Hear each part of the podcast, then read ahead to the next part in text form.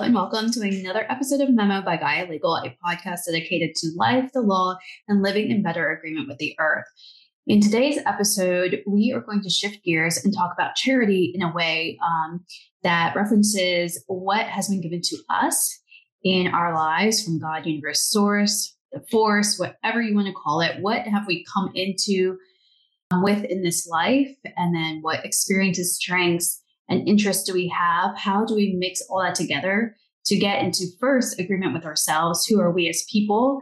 And then once we find that, how to get in better agreement with our families and our communities and our service to the communities in the form of business creation. So, in today's episode, I am going to start by just sharing a simple psychological background that you can use to assess who you are as a person. There are many, many psychological tests, and over the years, I've taken many, but I just want to keep this focus on number one, the Myers Briggs type indicator. Where did that come from? And the actual theoretical foundation of the MBTI 16 personalities, which is based on the work of Carl Jung. And Carl Jung was very much into astrology. So when we think about the MBTI, or we know, oh, I'm an INFJ or an INFP or whatever you are, um, that is rooted in, in astrological archetypes. So, being the lawyer historian that I am, we just need to go to the primary source.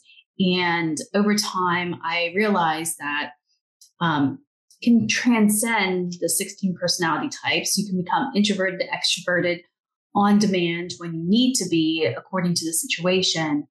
And once you transcend those archetypes, uh, um, the MBTI indicator, you're not just one of 16 types, You can be any of the 16 types anytime you choose then you realize like there is a set point, there is a type or a place where I feel at rest, at equilibrium.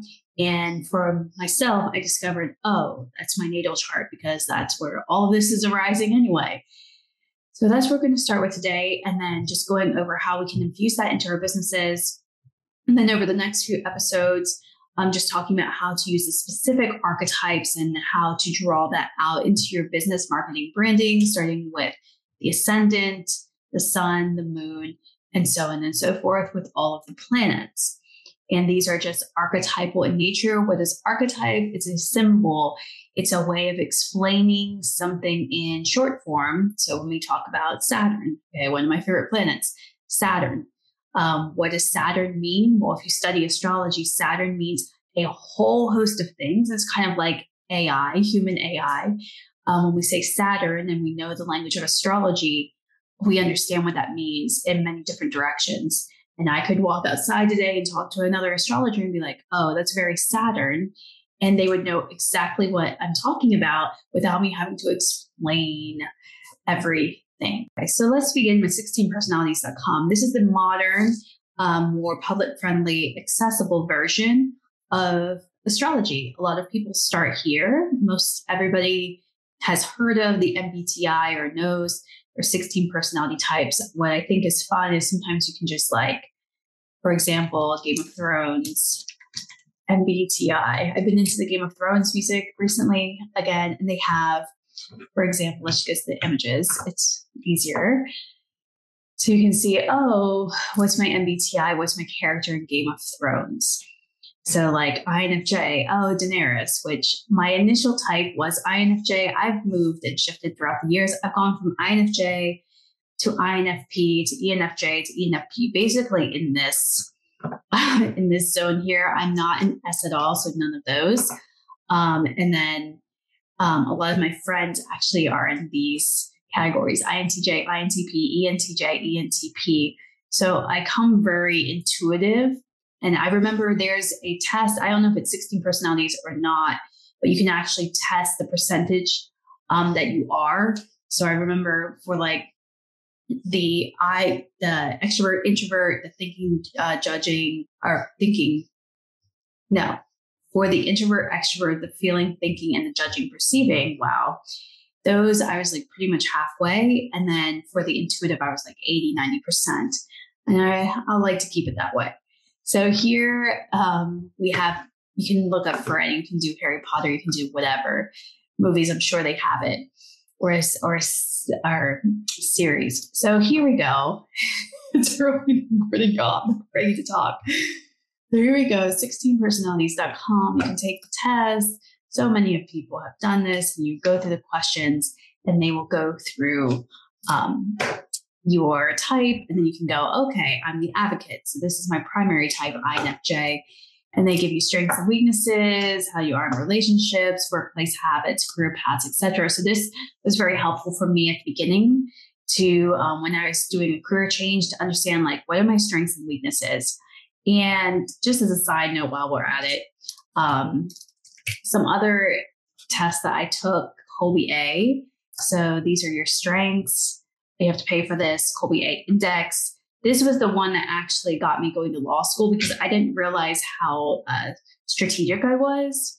And then when I took the Kolbe I was like, you know, actually, I'm really strategic. And then I was thinking about um, my past jobs and how I really enjoyed like writing curriculum and creating policy. I was like, oh, that's a very law school thing to do, which this was the start of me going to law school. Another one um, that I took, this is good for working with people. So disc assessment, disc profile, just another deepen your understanding of yourself and others. But this I did really for teamwork and how I work with other people.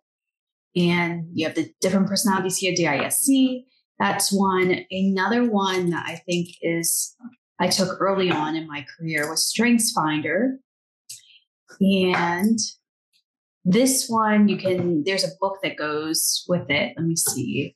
A listing of the different strengths 2.0 right here. So you can go through the different strengths and place people, like it says, in the best roles.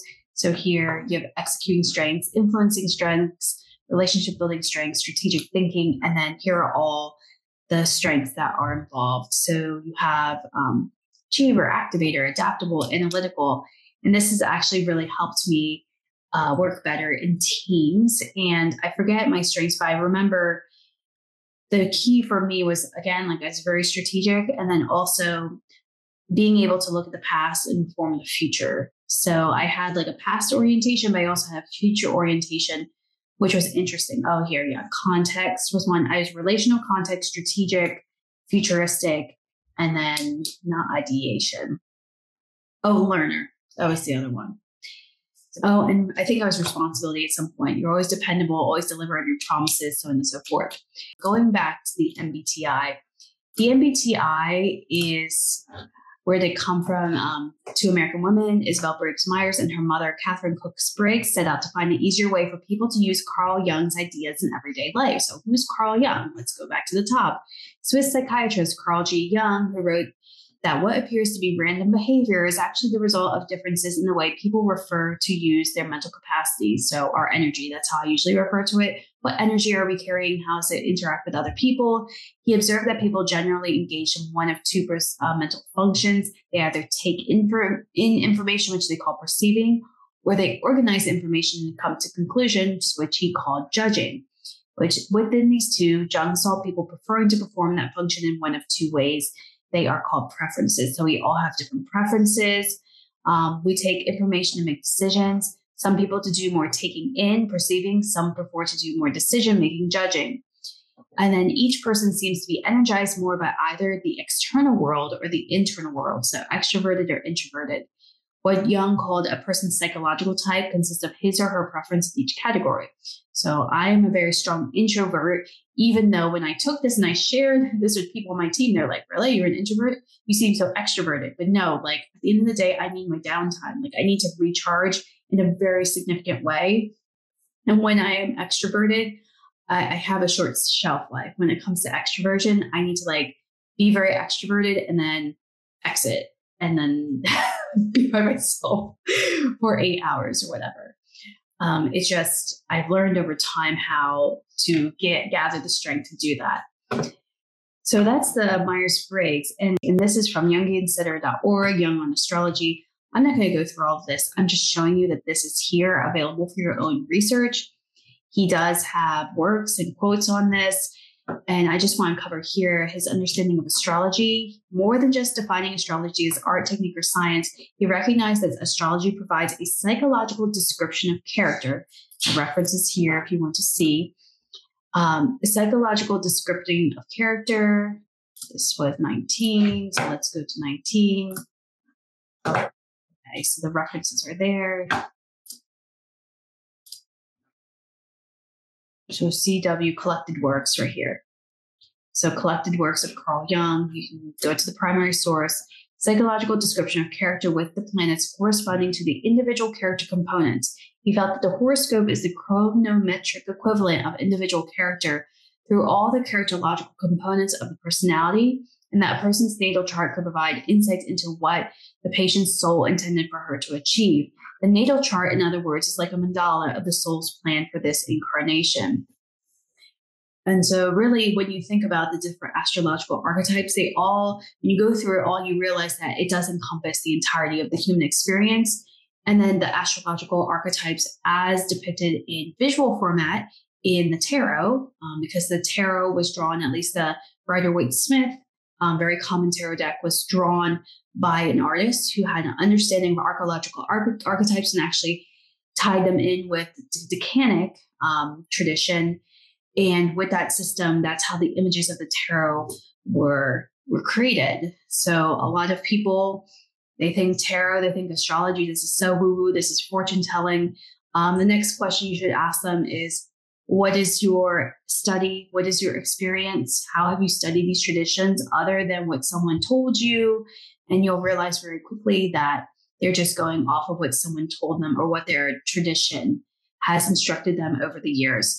And I'm not going to go into an apologetics of astrology, but there is actually a very interesting um, thesis, PhD thesis done by someone from the University of Toronto, I think. Find it online.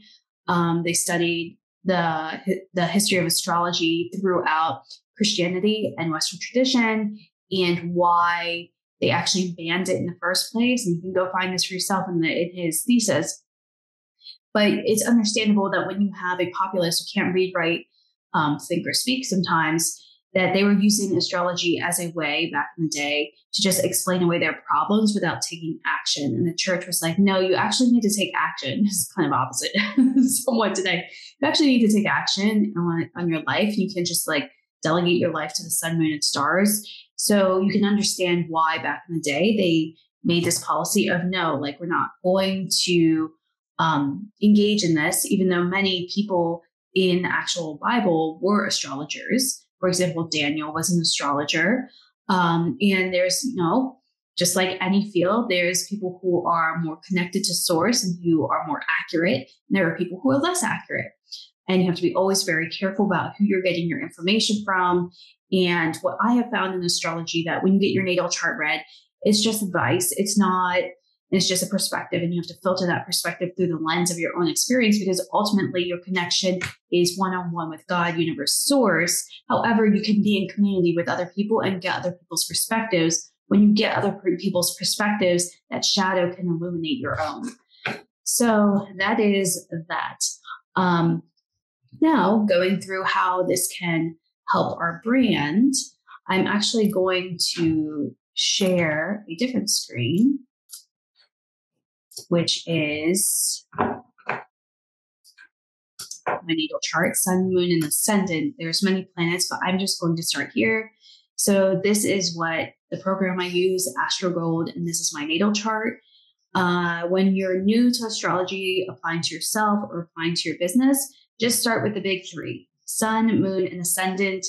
I practice traditional astrology, where I'm trying to practice traditional astrology, moving away from modern astrology and in traditional astrology, the ascendant was very powerful. A lot of times in modern astrology, when you open up the magazine or whatever, uh, when a teenager looking at Cosmo, you're like, oh, what's my what's my horoscope say? Those are based on sun signs, but it is actually much more nuanced than that.